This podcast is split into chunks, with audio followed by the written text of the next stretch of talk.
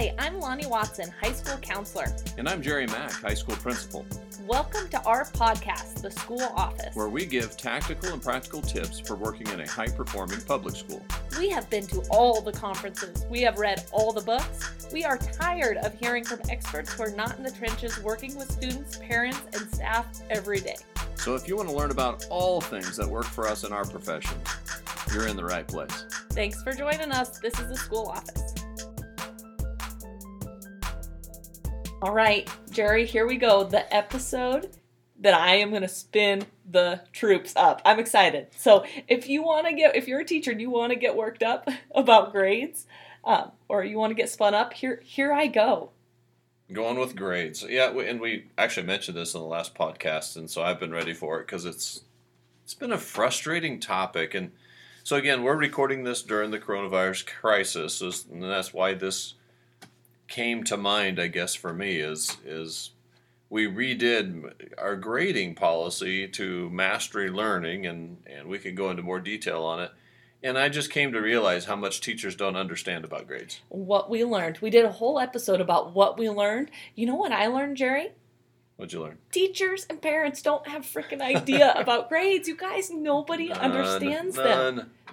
Let's tell some stories. So here's my first story about grading, and, and I'm gonna go. I'm gonna tell some personal stories about grading. And first off, grading is hard. It it seems easy. It seems like it should be easy, but it is very very hard. Um, in fact, I mean there are professionals in education that their whole job is to teach like an English teacher how to grade a standard. Like that is their whole job. They travel the nation teaching teachers how to grade. Um, so grading is hard. Here's what I found out kids don't understand grades. Mhm. Teachers sure as hell don't understand grades. They don't understand their grade books. Um, parents don't understand grades. There are some administrators who don't understand grades. Um, there are probably school counselors who don't understand grades. So I found out really fast when we changed how we were going to grade to more of a mastery learning. Um, that one, parents and teachers, or parents and students are very, oh, and I'll throw teachers in, they're very hung up on grades. That was very hard to get out of this mindset that we're going to grade in a different way. And two, they, they don't even know how the grade book works. Like, I don't, I'm convinced that if if our system didn't do it for them, like not many of them know understand the math behind why the grade is the way it is. I, I remember when we was first setting up when grade books went from paper pencil. That's how old I am. It used to be a paper grade book, and and that they're all uh online or a, a learning management system takes over now. Um, I remember when we first went to that, teachers were weighting grades, and when they were weighting grades, they didn't understand the weights had to add up to hundred percent. So, and that's years ago, and I remember that was that was step one. I was teaching at that time that you can weight it however you want in these different categories, which sound really cool in your grade book, but those weights have to add up to 100% or it doesn't work very well. So that was the first tricky one. And then the part that when I became an administrator, um, and I actually had to sit down with teachers and I sat with them to redo their grading policies because when parents were calling me with complaints about the grades of their kids in classes, I couldn't defend the teacher. And if I couldn't defend the teacher, something has to change. And it was the, the grade book. And so we'd have this the, the teachers that don't have weighted grades would have points. And so, you know, a daily grade is worth five points, and five points, and five points. And then this research paper, this one project is worth 200 points. Um, eh, just make it up, you know, an example. And it's like, I remember, and, and I won't give away the class, but I remember this one class with this one teacher. One grade alone for an entire semester was worth more than 10% of the entire ending semester grade. And it's like, that just seems like that's just a, a, a club or a bat that you're swinging at a kid, you know. So then, if this one wasn't done, um, the, the kids could not, could not, they could get a, a, an entire 100% on everything they could not even come close to getting an A because if they missed this one assignment. Um, so we had to, you know, redo some stuff. And actually, we, that's when with that teacher we sprinkled in daily work just to get more points around it in some other pieces. And then I remember, and so a classic one is like an English department with research papers. I have no problem that you want to put the research paper worth a lot of points. But that doesn't mean you wait until the end and then here's the okay, everything in my class was worth five points to ten points except for this multi hundreds of points research paper. And so we finally got an agreement, and the teachers were really good in, in, in this school that, okay, step one here, this is, gets graded at 50 points. This next step gets graded at 50. So at least a kid has an opportunity to get these little points along the way for the same big total that you want it worth. Oh, it's just, and then we get into the the whole deal with, it's just yeah, I don't know. So I'm just smiling. I- It's, there's just I so got s- much we could talk about. I Oh. could slay when and, it comes to and, grades. and the reason it showed up now is when we did the school closure, we didn't do percentage grading. We just wanted kids to do the work and participate. So we called it mastery. oh, what we wanted them to learn. Yep, We, we, just wanted we just wanted them to you learn. just want them Uh, to learn. What? That's what this is Just about, right? participate in Exactly. learning. And so, if a kid participates in learning and they do the assignment good enough, ma- mastery of the teacher, and we let the teachers decide that, they got the point for that assignment. And right away, it's like, okay, so we just, in a right or wrong, we just had to make a quick decision at the beginning. So every assignment was worth one point. You either get the point or you don't. And the first thing that started happening is t- teachers were putting in 0.7, 0.5. And I'm like, what are you What are you doing? doing? well, I'm grading it. They didn't get the full point. Then they either get the. It's just oh my gosh. And then we still had like 20 point. It's like you. So then this, we get a percentage. Okay, let's say a kid had 14 assignments to do during school, school closure. They did all 14 to satisfactory. So they got one point for each of those 14 points that were available. So that shows 100%. And our teachers were averaging that 100% with the third quarter grade. I'm like, guys, No. 100% isn't a grade. That's their progress. That's how much of the work they did that you wanted them to do. So we realized really fast in our school district, and we are just so incredibly normal. I can't imagine it's not happening happening everywhere else. And uh, we realized really fast. Oh my goodness, you guys! Teachers and students and parents are so hung up on Yeah. grades. We're going to mastery. I mean, we just want the kids to do the work and learn something right Yeah. now. So you do it or you don't do it. And if the teacher decides it's not done well enough, you have the conversation till it's done to mastery, right? That's what, it's not a hard concept.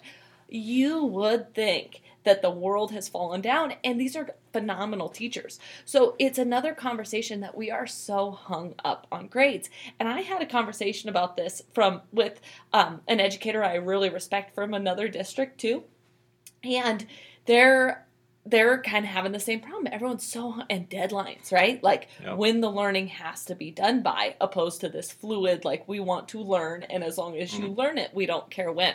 So we're really hung up on grades, and we're really hung up on deadlines and doing it right the first time. Because I get that. That's something that that um, it, it shows integrity when you do something right the first time. But if the goal is to learn, then this idea of Mhm. doing it over again would would be appropriate. So we're hung up on grades, we're hung up on deadlines, and it is just it's like one of those things, right? When you have a problem, you just need to admit you have a problem, Mhm. right? so I have lots of them, lots of them.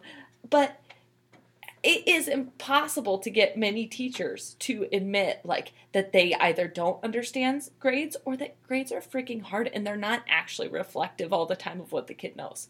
And I don't care how hard you try to make sure that grade is reflective of what that student knows. It is freaking hard, you guys. And you're kidding yourself. Hmm. I'm talking to some people that I that I know and love that tell me, "Oh, but our standards based learning English teachers, they know what a six is. And but get out of here. They don't. You are so far removed from the classroom if you think that six reflects any like exactly what they know. Because here's what happens.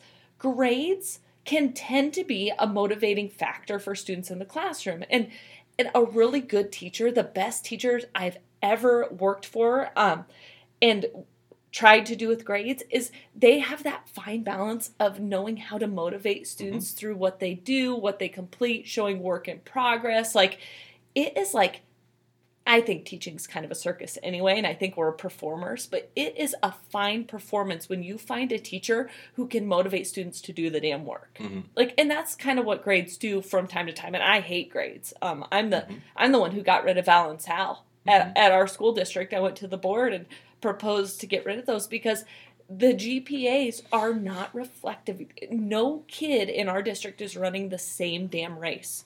And so for them to be graded the same way is just bonkers to me. So all these higher ups who tell me, oh, in our standards based learning, oh, our teachers know because they went to five professional developments. They don't. Right. And the thing of it is, is you're sitting in a classroom with the superintendent's kid, with the principal's kid, and with the kid who doesn't have food to eat. They're not it, it, they're not always reflective of what they know because a couple of the kids have the ability to do the work and do it over again and do it well and some kids in your class don't. They don't have any help and they don't have the ability to do the work well and they have such a big gap. Um, so i'm just my my first slay is why can we not admit that grades are bs that you don't know them very well and even if you're one of the teachers who know them really well and know your content really well it's still freaking hard Mm-hmm. It's just hard. Mm-hmm. And they're not always reflective of what kids know.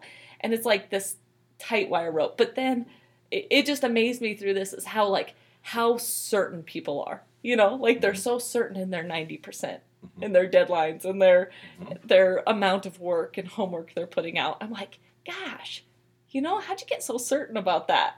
It just it's blown my mind. So there's my rant. So that was an excellent rant, by the way. Because I'm going to rant just, I got to just want, tell one more story, at least about our school closure and kind of how this happened for us. But so, for like I said, we just went right or wrong just for the school closure, just for those nine weeks. Every assignment's worth a. And we, I've told the teachers whatever you need to identify the standards that are most important, the standards that need to be taught, and wrap an assignment or something around that, but you need to pare stuff down. You can't do everything you were doing before. So I told him on a Friday, uh, kind of at the tail end of our spring break, anything you thought you were doing, cut it in half. Came back on Monday after I had the opportunity for the first time to sit down and do more research. I said, okay, what you cut in half, you need to cut it in half again of what you think you're going to do. And long story short, I mean, ended up, I could not have driven that message home further. Pare it down, pare it down, pare it down. I even, to the point like I told him like if you're a core subject, maybe two assignments a week. Non-core, you can have one. And keep in mind, we're going to go eight or nine weeks total. Um, I have elective classes that we did not even need to offer because they're not core. They're not these elective classes. These uh, teachers that just felt the need that their their subject was so important and at the end of this nine week closure, so I'm thinking a core class might have 15 to 18 assignments during the nine weeks, would have been appropriate. Any non core, I would have been okay if they had eight or nine assignments.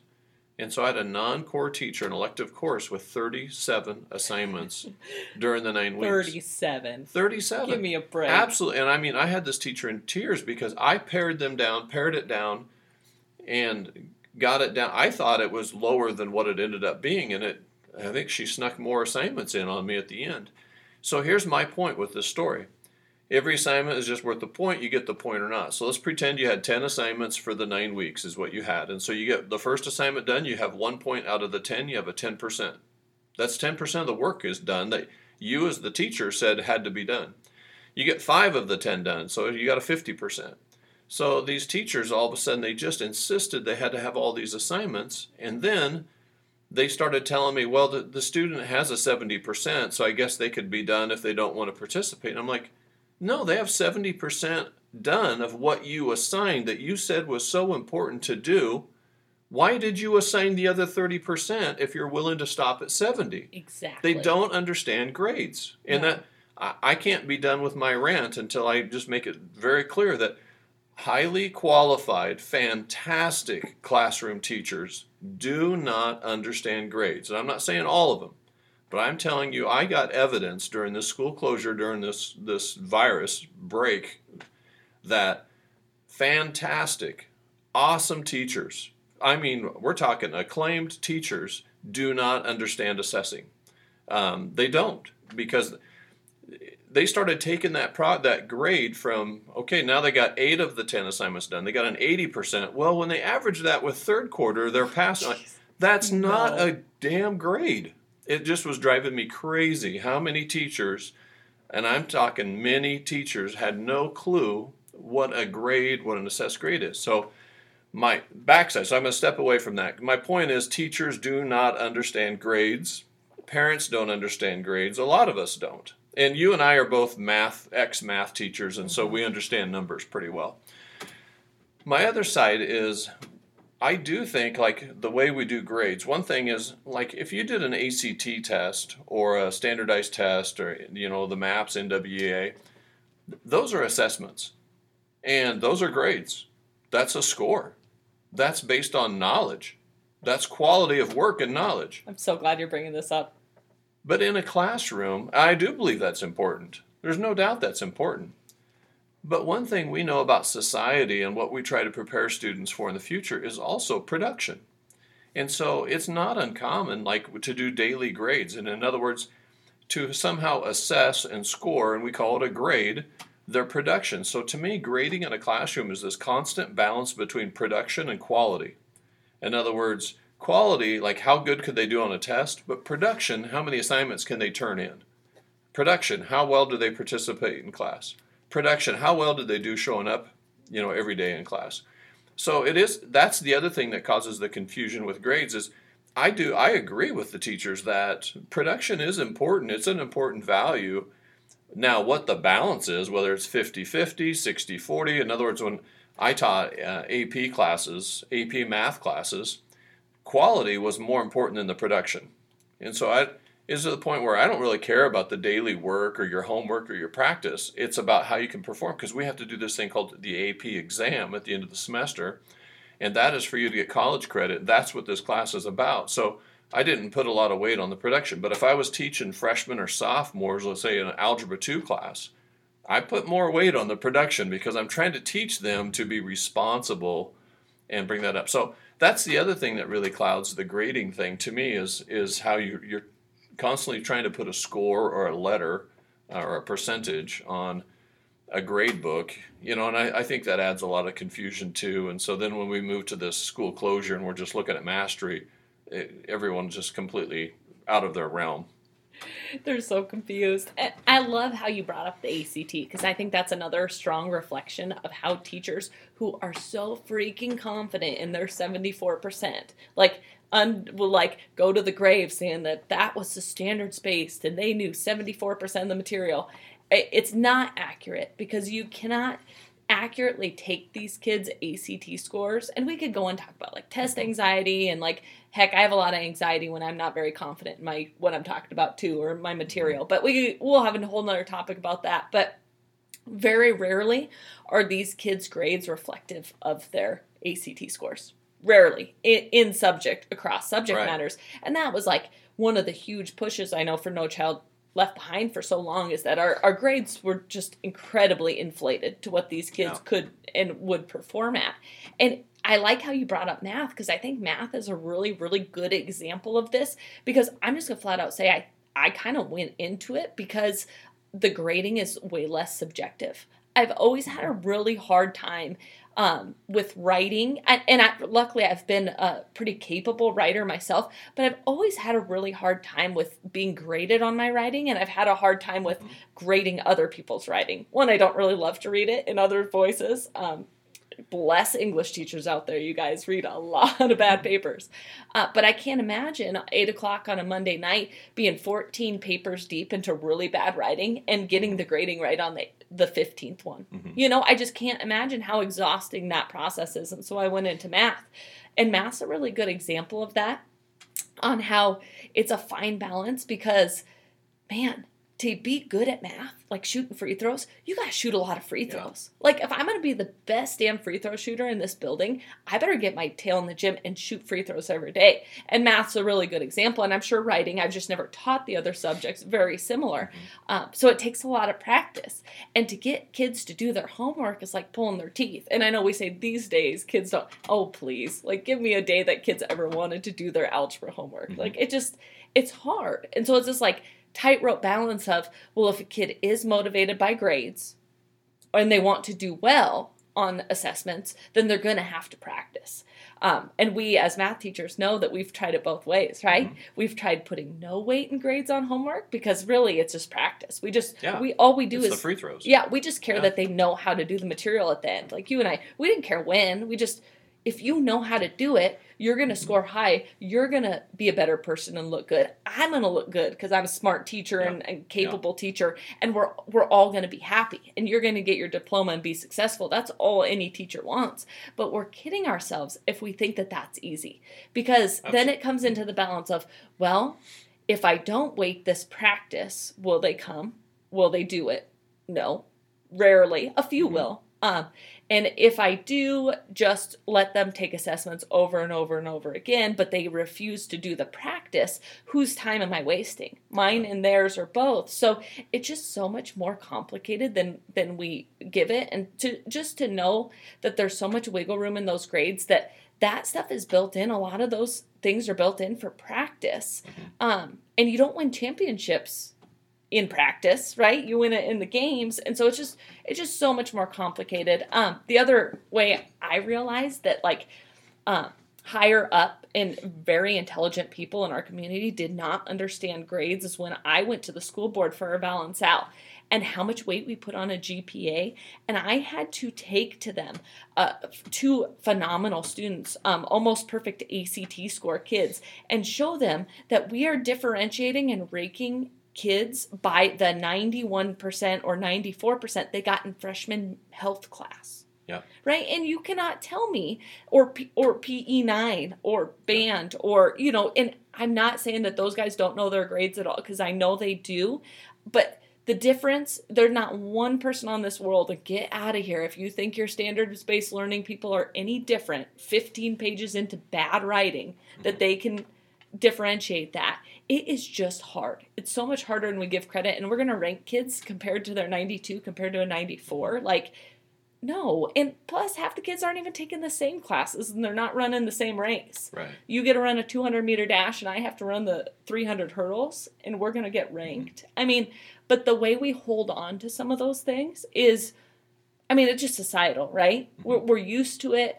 Uh, we think it has value. We think that's what colleges want um, and some colleges do. Some of this is perpetuated by scholarships that require you to have a certain gpa um, you know just entrance exam requirements those kind of things. But i just am blown away about the how certain everyone is about this idea of grading and how they know very little about it. Like they come to me with their certainty about this kid's 74 and i'm looking at their grade book i was like you don't even have your category weights set up right Yeah. like how how are you so certain about that Uh, yeah, so three years ago, you'd proposed, and we changed a, a policy to the LAUD system, so the summa cum laude, et, et cetera, um, and that'll start with our next year's graduating class. So we built it in.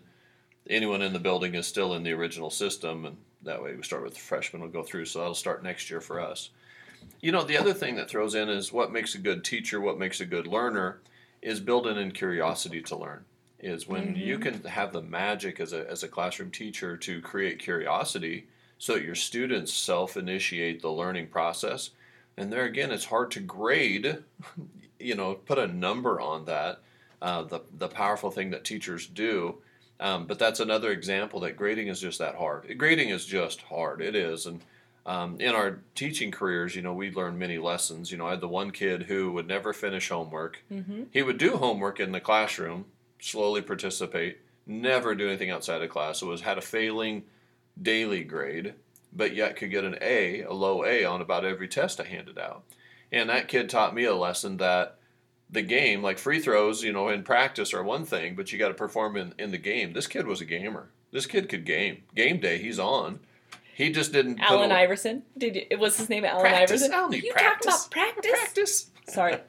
Um, and then I had the, the uh, another student who who failed for a variety of reasons, not turning in work, low tests, kind of half an effort on the tests themselves. And I went ahead and failed him and made him retake it the next semester. And the next semester he got an A. And so I mean that taught me a lesson too that you know there's got to be a way like it's okay to fail a student when you know they're not performing. Um, that they can perform and, and teach have an opportunity to teach them. And so there's those lessons along the way too. But um, back to the ACT, my my other thought on there, and I've thought this for years and years and years. You give me a student with a 22 or a 23 ACT with a near 4.0 GPA. There again, and that goes back to your comment that the GPAs in high school don't don't match perfectly well with the ACT score that students get. That tells us number one that we, we we're wrong with grades we're, we don't get it or that tells us it's that production piece that's not in the act that we do well in the school. Um, and so my point is a 22 or a 23 act student with a 4.0 or a near 4.0 gpa that's a kid i want to hire. Absolutely. That, because those identify to me those are hard workers. Those are people who are motivated to you know and i know the grades motivate them and that kind of thing but if the grades motivate them, they're going to be motivated to work for you. They're going to be motivated to be productive, and um, and I think and there's so much value in there. But there again, if you go to standards based grading, and we're doing this rubric grading, are are we recognizing and rewarding that hard work piece as well? Uh, also, you know, the, so that's what's hard about it. I, I'm sitting here as an administrator saying I understand the number, the numerical part of it. I understand averaging, and I understand how you do like we got teachers that still struggle with the semester grade is an average of the two quarters. and I understand all that stuff, but my point is I don't know that I understand the the the balance to recognize the hard work, the production piece of a student, which very, is clearly valued. There's a lot of value to that as an employee in the future, or a family member, or someone who can provide for their family. You need a hard worker, you know, and I, I don't mind recognizing that also with quality, like how well they could they are on game day, how well they're going to assess and the quality of, of work, the AP exam, the ACT. So it is that hard. It is hard. We're just asking teachers, just learn your grade book a tiny bit yeah. before you pump these, uh, you know, and I think what what I've tried to do, and I failed miserably at it, but I'm going to keep trying till the day I die, is to get parents and and students to quit putting their self worth in their damn grades and in their ACT score, right? Because it is what you say it all the time, and I steal this line. What we do here is so much more important than that, um, and what we teach in the growth students, it, they, it's just so much more important than that, and so I'm just asking teachers, like, have an idea of your weights before you mm-hmm. get on your soapbox and tell a kid that they're they're a 65% because that's what they a lot of kids they see that on on a piece of paper and they said oh i'm i'm yeah. i'm a failure i failed therefore i'm a failure so I, I just think we have to have a real conversation yep. about how hard grading is and how bad we are at it and how bad some of our best teachers are at it. I don't want to give up this podcast without telling uh, two stories, and and one is an example of just a different a different idea of grading that I had used in the past, and I think one of our teachers still does. And I picked it up at an AP conference or some learning session somewhere. So I was teaching AP statistics, and I only did it for that class. And I just thought, you know, the game day, being able, and, and one thing about the AP exam is you have to defend your answers. It's not so much what the answer is, but you have to have a defense for it. And um, anyway, so I started the semester, every student had a 90%. Just just to be a just to show how ridiculous the numbers are. Everyone is a 90. And then every time we did a, a you know once a week if we had a required assignment or like a lab, um, then we would do exams, you know, unit exams. Every time we did one, if they did it to my expectations, it was like, congratulations, you're still at a 90. And they're like, what? And if they did poorly on it, I would drop them down to an 89. So I could give them a minus one or a minus two. And they're like, well, how do we get above a 90? I said, well, you got to do something more. And that created the curiosity piece of all of a sudden, and I mean, I never gave out a plus one or a plus two. I mean, nobody could jump up after the first test. So you go to the second one, and oh, I mean, they're writing pages of trying to defend, but it doesn't really go into the detail of the meat and potatoes of where the defense is and again, I would just kind of like applaud, like, nice job. You know, you wrote two pages to answer that question. You got a 90. And it would drive them crazy. And, and it sparked the curiosity piece of how they could figure out to to provide more, to do more. And it was really fun. And it just so happened that if you got the plus one every single time, you could get you could get to hundred perhaps at the end of the semester, but it was really, really hard to do that. And to be honest with you, the lowest you would get is probably an 85 mm-hmm. or an mm-hmm. 83, uh, something like that, because you're taking an AP te- uh, uh, class. You know what I mean? It's like you you already have proven yourself. You've taken all the prerequisites. So that was kind of a fun thing. But the other thing um, that sparked in my mind when you were talking about kids do identify. They label themselves based on these grades that they've gotten in the past, and they will do it based on the first grade they get in your class. They will. Your first grade, if they get a D on the first grade, they'll label themselves there, and you'll lose some motivation. So there's a story, and I heard this just a few weeks ago, and I apologize, I wasn't prepared for it today because um, I don't know the details. But the story was um, shared on a podcast I was listening to about a guy who, either at the end of his junior year, took the SAT because this is on the East Coast. On the SAT, I think uh, um, 1600 is a perfect score. Right. You got 800 math, 800 in, in like a the language part. Well, this student was a low achieving student. They took the SAT and he got his scores back and he had a seven, uh, or excuse me, had a 1460. I was like, wow. And all of a sudden he has scholarships and, and colleges interested in him. He's like, man, if I'm a, I better not waste, if I'm a 1460, kind of always been kind of a low performing student. They redid their class schedule for their senior year graduated, went ahead and took these scholarships based on the 1460, got a, a four year bachelor's degree, and come from a low income, and op- uh, families uneducated beyond high school. Um, this guy was telling the story, and he says that got the 1460. He had just finished his doctorate degree when the college board or the SAT board, whoever does it, does their 10 year audit, and the 10 year audit was done, and he got a note saying, hey, this isn't that uncommon, but we just want to let you know that your score was inappropriately reported at a 1460. You actually had a 740. OMG, that just gave me tingles. True That's story. the truth, though. The guy the finished truth. a doctorate degree, and the only thing, so never once did he, at a 740 or whatever he was, the only thing he changed was his actions. The only thing he changed was his belief of who he was, where he was. That's the only thing different. He wasn't any smarter, any different when he got that 1460. When he should have actually, his score was the 740.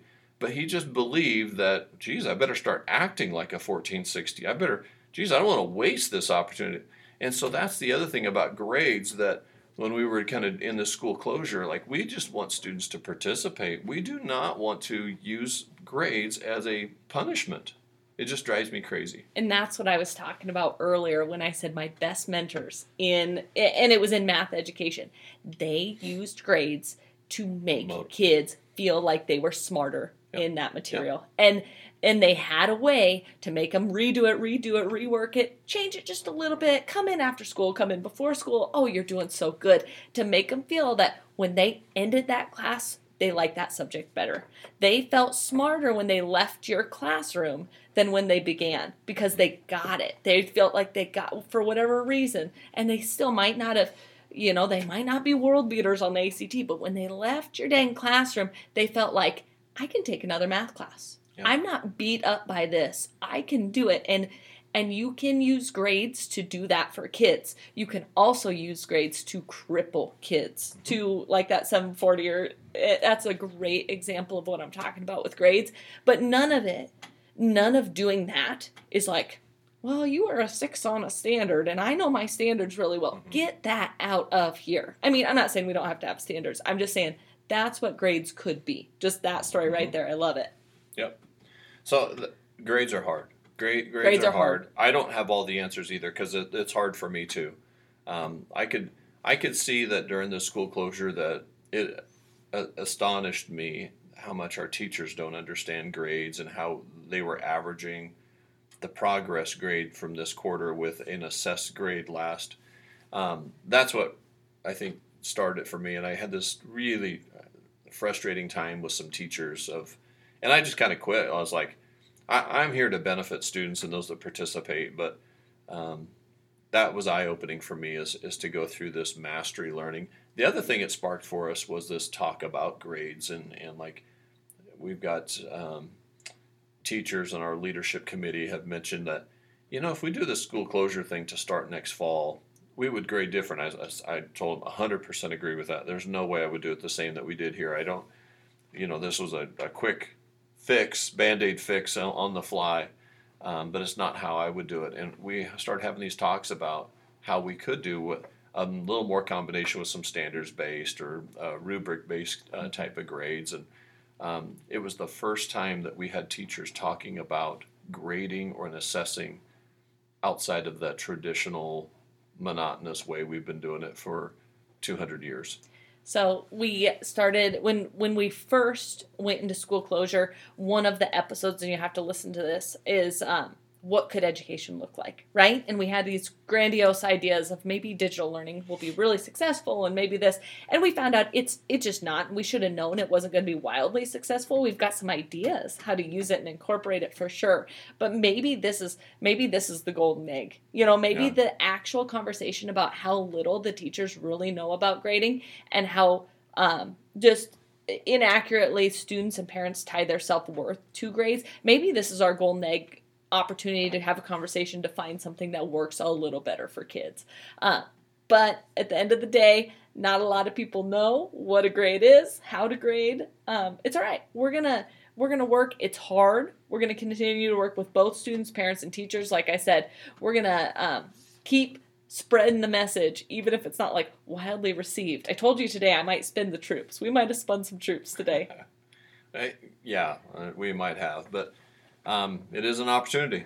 You know, that's what we talked about. It, the, the, this is an opportunity for us to really take a look at and see if we can figure out a better way to do um, our Hard this things. work. Hard things. Great. Yeah. so if you're on board with us, if you like the message, we could surely use a five star review. I will pander to this audience to try to get some five star reviews. The more of those reviews we get, the more people will see this podcast, and we can talk, start talking about larger, broader topics in education and change schools for the better to help kids, because that is what we're here for. I'm Loni Watson. and I'm Jerry Mack. This is the school office. We'll see you next week.